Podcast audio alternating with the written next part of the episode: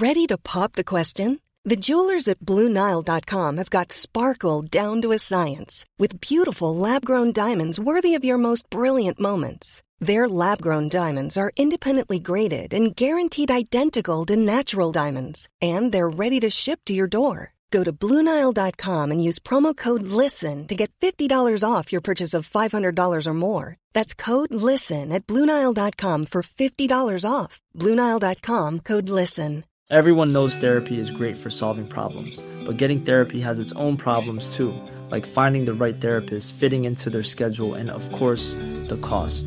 Well, BetterHelp can solve those problems. It's totally online and built around your schedule. It's surprisingly affordable too. Connect with a credentialed therapist by phone, video, or online chat, all from the comfort of your home. Visit betterhelp.com to learn more and save 10% on your first month. That's BetterHelp, H E L P.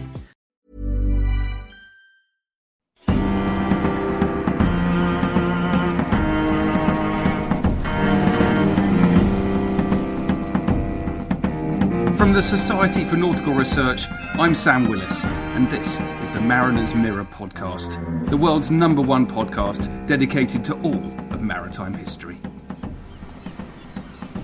This is the start of a special series of episodes commemorating the Battle of the River Plate of the 13th of December 1939. We'll begin with a general background to the battle and then move on to the reading of an account, first gathered together by the Admiralty from the official dispatches of the Royal Naval Squadron in 1940, so just in the immediate aftermath of the battle. By 1939, sea warfare had radically changed from the type of naval warfare experienced during the First World War.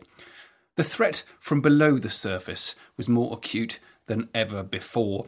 U boats could now dive deeper.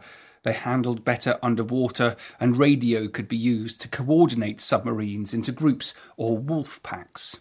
The days of the lone submarine predator were over. By the end of the First World War, the Royal Navy had also taken a number of aircraft to sea and had even attempted full scale airborne attacks launched by carriers. And the potency of the threat from above was just waiting to be truly discovered. Between 1914 and 1916, British seaplane carriers attempted 10 raids on German Zeppelin bases, albeit with very little success. Britain, America, Japan, and France all built or acquired carriers in these interwar years.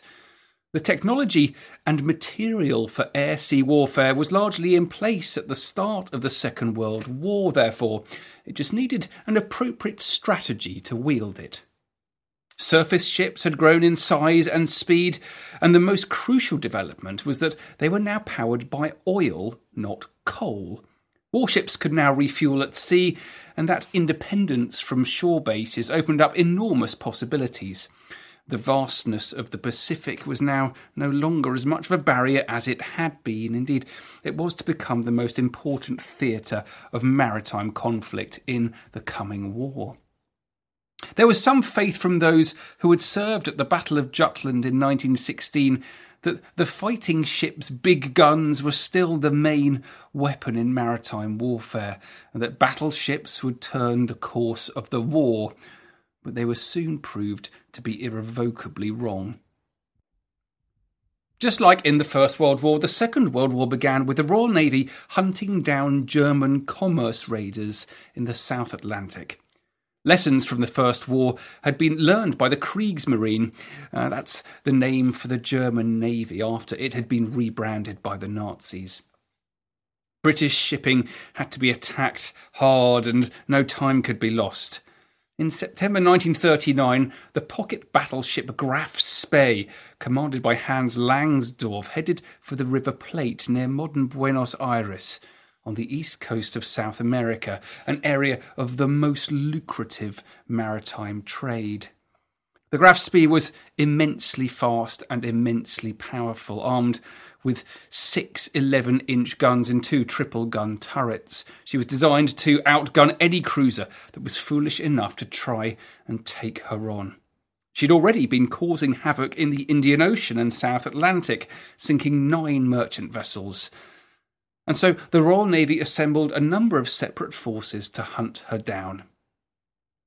She was caught near the River Plate by Commodore Henry Harwood's hunting group, which comprised the heavy cruisers HMS Cumberland and HMS Exeter, and two light cruisers, HMS Ajax and HMS Achilles. Harwood, a Spanish speaker who had been posted to the South American squadron between the wars, was given command of that squadron when war broke out. He knew the waters intimately, and after a series of perceptive and educated guesses, largely based on intuition, he found Langsdorff. The Graf Spee was far more powerful and more heavily armoured than any of Harwood's ships, but the British ships were undoubtedly quicker and more manoeuvrable. The question was, therefore, could the Royal Navy work together, exploit their advantage in speed to bring this German monster ship to its knees? The following account, originally compiled very soon after the battle in 1940, was taken from the official dispatches sent back to the Admiralty from Commodore Harwood and the captains of HMS Ajax, Achilles, and Exeter. All the times given are the ship's times kept by the squadron, so that's two hours behind Greenwich Mean Time.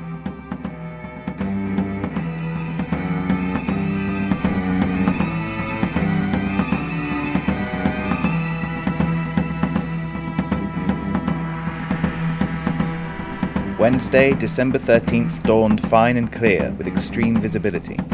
There was a fairly strong breeze from the southeast, a low swell coming from the same quarter, and a slight sea. The British cruisers were steaming east northeast at 14 knots. They were in single line ahead in the order HMS Ajax, HMS Achilles, HMS Exeter. At 6:14 a.m., smoke was sighted on the horizon just abaft the port beam, and HMS Exeter was ordered to investigate. Two minutes later, HMS Exeter reported, "I think it is a pocket battleship." The enemy was in sight. Contact had at last been made between British naval forces and the raider which they had been hunting for more than two months. Second phase. At the time of the sighting of the smoke, the Admiral Graf Spee and the British cruisers were steering converging courses. As soon as the smoke was identified as that of the German raider, the ships of the British squadrons began to act in accordance with the tactics practiced on the previous day. All ships increased speed and began to work up to full speed as rapidly as possible. The 8 inch gun cruiser HMS Exeter, the most powerful unit of the British squadron, made a large alteration of course to the westward, while the two 6 inch gun cruisers, HMS Ajax and HMS Achilles, forged ahead to the northeastward, altering course slightly in order to close the range rapidly. These maneuvers were carried out so that the pocket battleship could be simultaneously engaged from widely different angles. This would force him either to split his main armament in order to engage both units, or to leave one of the British units unengaged by his 11 inch guns. At 6:18 a.m., only 4 minutes after the first sighting of smoke, the Admiral Graf Spee opened fire with her main armament of six 11-inch guns. She had split her main armament, and one turret fired at HMS Exeter and the other at HMS Ajax and Achilles. The range was very long, but it was being shortened rapidly by all three of the British cruisers. Two minutes later, at 6:20 a.m., HMS Exeter opened fire with her two forward turrets, four 8 inch guns. The range was then nine and a half sea miles. Her two after guns opened fire as soon as they would bear, two and a half minutes later. This 8 inch gunfire seemed to worry the enemy almost from the beginning. After shifting rapidly once or twice, the Admiral Graf Spee concentrated the fire of all six of her 11 inch guns on HMS Exeter. The Admiral Graf Spee's first salvo fell short of HMS Exeter the second was over, and the third straddled the cruiser. Meanwhile, HMS Ajax and HMS Achilles had opened fire with their 6-inch guns. HMS Achilles opened fire at 6:21 a.m. and HMS Ajax 2 minutes later. These two 6-inch gun cruisers immediately developed a high rate of fire, combined with great accuracy. The dispatch of HMS Achilles states that fire appeared to become rapidly effective, while the dispatch of HMS Ajax states that effective fire developed immediately. At 6:23 a.m., an 11-inch shell burst just short of HMS Exeter, abreast the middle of the ship. Splinters from this shell killed the torpedo tube's crews, damaged the communications of the ship, and riddled the funnels and searchlights. One minute later, HMS Exeter suffered a direct hit from an 11-inch shell. This shell struck B turret, putting that turret and its two 8-inch guns out of action. Splinters from that shell swept the bridge, All the bridge personnel, except the captain and two others, were either killed or wounded. The wheelhouse communications were wrecked. Momentarily, the ship was out of control. Good training, however, came to the rescue. As soon as it was realized in the lower conning position that communications with the wheelhouse had ceased to function, that lower position took over the steering. Even so, the ship had begun to swing to starboard, and there was a danger of the afterguns becoming unable to bear on the target. This was noticed by the torpedo officer, who, on his own initiative, succeeded in getting an order through to the lower conning position, which resulted in the ship being brought back to her course. The captain of HMS Exeter was at this time making his way aft. With the bridge out of action, he had decided to fight his ship from the after conning position. When he reached that position, however, he found that all communications from the after conning position had been destroyed. The steering was therefore changed over to the after steering position, and communication established with that position by means of a chain of messengers. HMS Exeter was controlled in this way until the action was broken off. It would be difficult to overestimate the difficulty of controlling a ship by this means during a fierce action, with personnel exposed to 8 inch gun blast as well as heavy fire from the enemy. During this time, HMS Exeter received two more hits forward from 11 inch shells and also suffered some damage by splinters from shells bursting short. Meanwhile, HMS Ajax and HMS Achilles were making good and rapid shooting with their 6 inch guns, and they were closing the range rapidly and drawing ahead of the enemy. That this 6 inch gunfire was causing the enemy trouble was shown by the fact that at 6.30 am, the Admiral Graf Spee again split her main armament, switching over one 11 inch turret to engage the 6 inch gun cruisers. This temporarily reduced the volume of heavy fire to which HMS Exeter was subjected. The secondary armament of the Admiral Graf Spee 5.9 inch guns had been alternately engaging HMS Ajax and HMS Achilles, but without effect, although some salvos had fallen close. These guns continued to fire at the 6 inch gun cruisers. At 6:32 a.m., HMS Exeter fired her starboard torpedoes at the enemy. These torpedoes went wide because the Admiral Graf Spee, apparently finding the British gunfire too hot, turned 150 degrees away under cover of a smokescreen before the torpedoes reached her. When you're ready to pop the question, the last thing you want to do is second guess the ring. At Bluenile.com, you can design a one of a kind ring with the ease and convenience of shopping online. Choose your diamond and setting. When you find the one, you'll get it delivered right to your door. Go to Bluenile.com and use promo code LISTEN to get $50 off your purchase of $500 or more. That's code LISTEN at Bluenile.com for $50 off your purchase. Bluenile.com code LISTEN. Everyone knows therapy is great for solving problems, but getting therapy has its own problems too, like finding the right therapist, fitting into their schedule, and of course, the cost. Well, BetterHelp can solve those problems. It's totally online and built around your schedule. It's surprisingly affordable too. Connect with a credentialed therapist by phone, video, or online chat, all from the comfort of your home. Visit betterhelp.com to learn more and save 10% on your first month. That's BetterHelp, H E L P. Hiring for your small business? If you're not looking for professionals on LinkedIn, you're looking in the wrong place. That's like looking for your car keys in a fish tank. LinkedIn helps you hire professionals you can't find anywhere else, even those who aren't actively searching for a new job but might be open to the perfect role. In a given month, over 70% of LinkedIn users don't even visit other leading job sites. So start looking in the right place. With LinkedIn, you can hire professionals like a professional. Post your free job on linkedin.com slash people today. By 6:36 a.m., the 6-inch gun cruisers were doing 28 knots. This rapid increase of speed, the ships had been doing 14 knots only 20 minutes previously, reflects great credit upon the engine and boiler room personnel. At 6:37 a.m., HMS Ajax catapulted her aircraft. Orders to get the aircraft into the air at the earliest possible moment had been given as soon as the alarm was sounded, and the catapult had been prepared and the engine of the aircraft warmed up. The operation of preparing to catapult the aircraft was carried out with great coolness, in spite of the fact that the personnel, and particularly the pilot and the observer of the aircraft, were subjected to severe gun blast from the guns of the two after turrets, which were firing on a forward bearing. The aircraft itself was whipping about badly owing to the gun blast. As soon as the aircraft was in the air, it took up a position on the disengaged bow of the 6-inch gun cruisers. At about 6:38 a.m., HMS Exeter made a large alteration of course to starboard in order to bring her port torpedo tubes to bear on the enemy. As she was turning, she received two more hits from 11 inch shells. One of these hit the foremost turret, putting the turret and its two 8 inch guns out of action. The other entered the hull, did extensive damage, and started a fierce fire between decks. The observer in HMS Ajax aircraft reported that she completely disappeared in smoke and flame and it was feared that she had gone.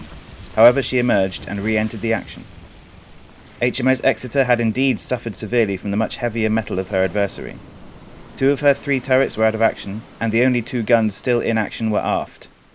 All her compass repeaters had been smashed, and the captain was conning the ship with the help of a small boat's compass. What little internal communication was possible was done by messengers. Some compartments were flooded and a serious fire was raging in her hull. Nevertheless, she was resolutely kept in action. Her port torpedoes were fired as soon as the tubes were brought to bear on the enemy. A minute or two later, HMS Exeter altered course to port, that is, towards the enemy, and hauled around so that she was on a course approximately parallel to that of the Admiral Graf Spee and able to continue to engage the enemy with her two remaining guns. By this time, HMS Exeter had a 7 degree list and was down by the bow, but was still steaming at full power. At 6:40 a.m., an 11-inch shell burst just short of HMS Achilles in line with the bridge. Splinters from this shell killed four ratings in the main gunnery control position and stunned the gunnery officer, as well as slightly wounding the captain and the chief yeoman of signals on the bridge. Fortunately, these splinters did not put the director out of action or damage any important instrument. Nevertheless, the main control position was momentarily out of action through these casualties. The gunnery efficiency of HMS Achilles was not, however, impaired. The secondary control position immediately took over the control of the ship's armament and continued the action until the main control position was ready to resume control some minutes later. The greatest gallantry and fortitude was shown by the surviving personnel of the main control position. A sergeant of Royal Marines remained uncomplainingly at his post and carried out his duties until the end of the action, although he was seriously wounded. A seaman boy behaved with exemplary coolness despite the carnage around him and continued his duty of passing information to the guns. He was at one time heard denying most vigorously a report of his own death which had spread around the ship. These were but two instances of gallantry in a fierce action memorable for the bearing of the personnel of the British cruisers. After 6:40 a.m., the action became virtually a chase. The Admiral Graf Spee had turned away to the westward under cover of a smoke screen, and the two 6-inch gun cruisers were hauling around to the northwestward in pursuit, accepting the fact that this entailed being unable to bring the afterguns to bear on the enemy. They were by now doing 31 knots and increasing speed. HMS Ajax and HMS Achilles were fine on the starboard quarter of the Admiral Graf Spee, and HMS Exeter was rather before the enemy's port beam, still in action with her two remaining guns. At 6:56 a.m., HMS Ajax and HMS Achilles altered course to starboard in order to bring all their guns to bear again. This greater volume of fire from these two cruisers appeared to have an immediate effect on the enemy, for the Admiral Graf Spee at once altered course away from the cruisers and at seven she laid a smokescreen in an attempt to throw off the British gunfire. From this time onwards, the Admiral Graf Spee made frequent alterations of course and great use of smokescreens in her efforts to escape further punishment. At 7:10 a.m., the range of the enemy from HMS Ajax to HMS Achilles was still 8 miles. Commodore Harwood decided to alter course towards the Admiral Graf Spee in order to shorten the range as rapidly as possible, even though this meant that the afterguns would once again be unable to bear on the enemy. Battle cruisers were now steaming at their utmost speed. At 7:16 a.m., the Admiral Graf Spee made a drastic alteration of course to port under cover of smoke. He was then steering almost directly for HMS Exeter, and it seemed that her intention was to finish off that damaged cruiser. Four minutes later, however, the effective support of HMS Exeter's consorts obliged the Admiral Graf Spee to make another large alteration of course. She hauled round to the northwestward until all her 11 inch guns would bear on HMS Ajax and HMS Achilles, and at once opened fire on the small British cruisers. The range at that time was five and a half miles. HMS Ajax was straddled by 11 inch salvos, but she was not hit. The enemy was also firing with her secondary armament of 5.9 inch guns, but their fire had by this time become inaccurate and ragged. At 7:20 a.m., HMS Ajax and HMS Achilles had turned to starboard to bring all guns to bear on the enemy. Rapid and accurate shooting was maintained, and a fire was observed amidships in the Admiral Graf Spee. At this time, it appeared to Commodore Harwood that the Admiral Graf Spee intended to neglect HMS Exeter and to close the 6 inch gun cruisers on a northwesterly course. Thinking that the enemy was likely to remain on this course for some time, HMS Ajax swung to starboard at 7.24 am and fired her port torpedoes at a range of four and a half miles. The enemy probably saw these torpedoes being fired, for the Admiral Graf Spee at once made a large alteration of course, turning away some 130 degrees to port and at the same time laying a smokescreen. Although the Admiral Graf Spee altered back to her northwesterly course three minutes later, this large alteration of course was sufficient to avoid the torpedoes from HMS Ajax. At 7.25 am, HMS Ajax was hit by an 11-inch shell. This shell put X turret out of action, and by a stroke of bad luck it also led to the jamming of Y turret. Thus, this one shell robbed HMS Ajax of the use of four of her guns, besides causing a number of casualties. It was about this time that the pilot of HMS Ajax's aircraft, which had been spotting the fall of shot for the 6 inch gun cruisers, decided to approach the Admiral Graf Spee in an attempt to discover the extent of damage the ship had received. As soon as the aircraft came within range of the enemy's anti aircraft guns, these opened fire. As the primary and most important duty of the aircraft was spotting the fall of shot for the control of the British cruiser's gunfire, the aircraft retired out of range of the enemy's anti aircraft guns. HMS Exeter had been dropping gradually astern as she had been forced to reduce speed owing to the damage forward. She still continued in action, however, engaging the enemy with her two remaining guns firing in local control under the direction of an officer standing in an exposed position on the searchlight platform. At about 7:30 a.m., however, HMS Exeter's remaining turret ceased to operate due to flooding. Thus, HMS Exeter could no longer engage the enemy nor keep up with the action. Reluctantly, therefore, she was forced to break off the action, and at about 7:40 a.m. she turned to the southeast and steamed away at slow speed, starting to repair damage and make herself seaworthy. The Battle of the River Plate podcast series will continue over the next few days with a special episode on the Graf Spee, launching our iconic ships series, and an analysis of the battle by Eric Grove. Now, we've had some interesting additions to the Society's free forum. You can find it at snr.org.uk. Um, we've actually had a response to a historic query, one from a couple of years ago. I love it when this happens and the answers suddenly materialise. Malcolm Lewis wrote, the Britannia Naval Research Association is investigating sail making locations in the UK during the Age of Sail. The majority of sails for the Royal Navy were made in royal dockyards.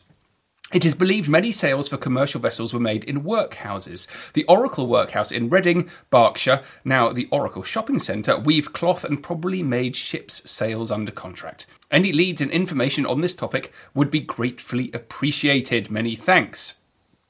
And then we've just had this response from Sue Maxwell. Um, she apologises for her late uh, participation in the discussion. Don't worry about that, Sue. From 1576, she writes, the Poldavis and Medrinac sails were made from hemp by the brothers John and Richard Collins in Bramford, a village two miles outside Ipswich on the River Gipping. Their family were originally from Brittany and seem to have come to England in Henry VIII's reign. They had the exclusive patent from the Crown to supply the Royal Navy in 1576, and the patent was renewed in 1590. Originally, they had the right of search and seal for their sailcloth for 20 miles around Ipswich and Woodbridge, and had the monopoly of supply to the London Royal Dockyards on condition that they trained Englishmen in their craft, which they did. Apprentices set up trade in Ipswich, which the Collins brothers as foreigners were not allowed to do. When religious conditions turned unfavourable for them in the 1620s, the whole family emigrated to America, and the quality of the Ipswich sailcloth deteriorated as they took their secrets with them. Some inmates in the Ipswich workhouses of the time helped to weave the hempen cloth. More information is available if anyone is interested. Thank you very much indeed, Sue, for getting in touch with that. Thanks for listening, guys. Do please follow us on social media at Nautical History on Twitter, and the Mariner's Mirror pod has its own Instagram and YouTube pages, which have only just begun but will be growing all the time. So do please hop on board. Want to help? Well, please leave us a review or rating on iTunes. It's really easy. If you're listening to the podcast on the iTunes app, just hit the number of stars that you think the podcast deserves. Hopefully, that's five. Or you can scroll down to leave a more detailed review. If you do leave a review, we promise that we'll read it out and give you and your social media handle a shout out. What else can you do? Well, please, please join the Society for Nautical Research at snr.org.uk, and your money will go towards sharing the world's latest and best maritime historical research and preserving maritime heritage.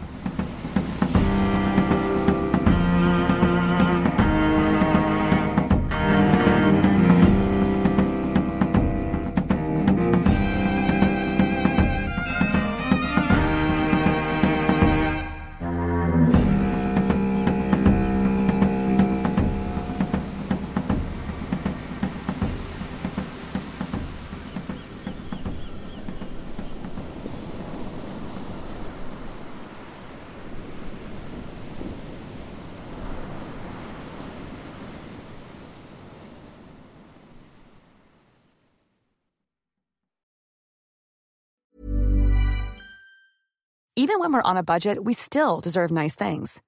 Quince is a place to scoop up stunning high-end goods for 50 to 80% less than similar brands. They have buttery soft cashmere sweaters starting at $50, luxurious Italian leather bags, and so much more.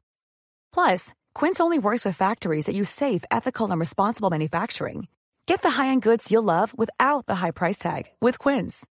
Go to quince.com slash style for free shipping and 365-day returns. Sick of being upsold at gyms?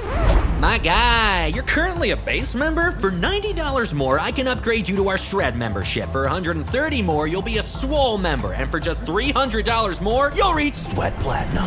At Planet Fitness, you'll get energy without the upsell. Never pushy, always free fitness training and equipment for every workout. It's fitness that fits your budget. Join Planet Fitness for just $1 down and $10 a month. Cancel anytime. Deal ends Friday, May 10th. See Home Club for details.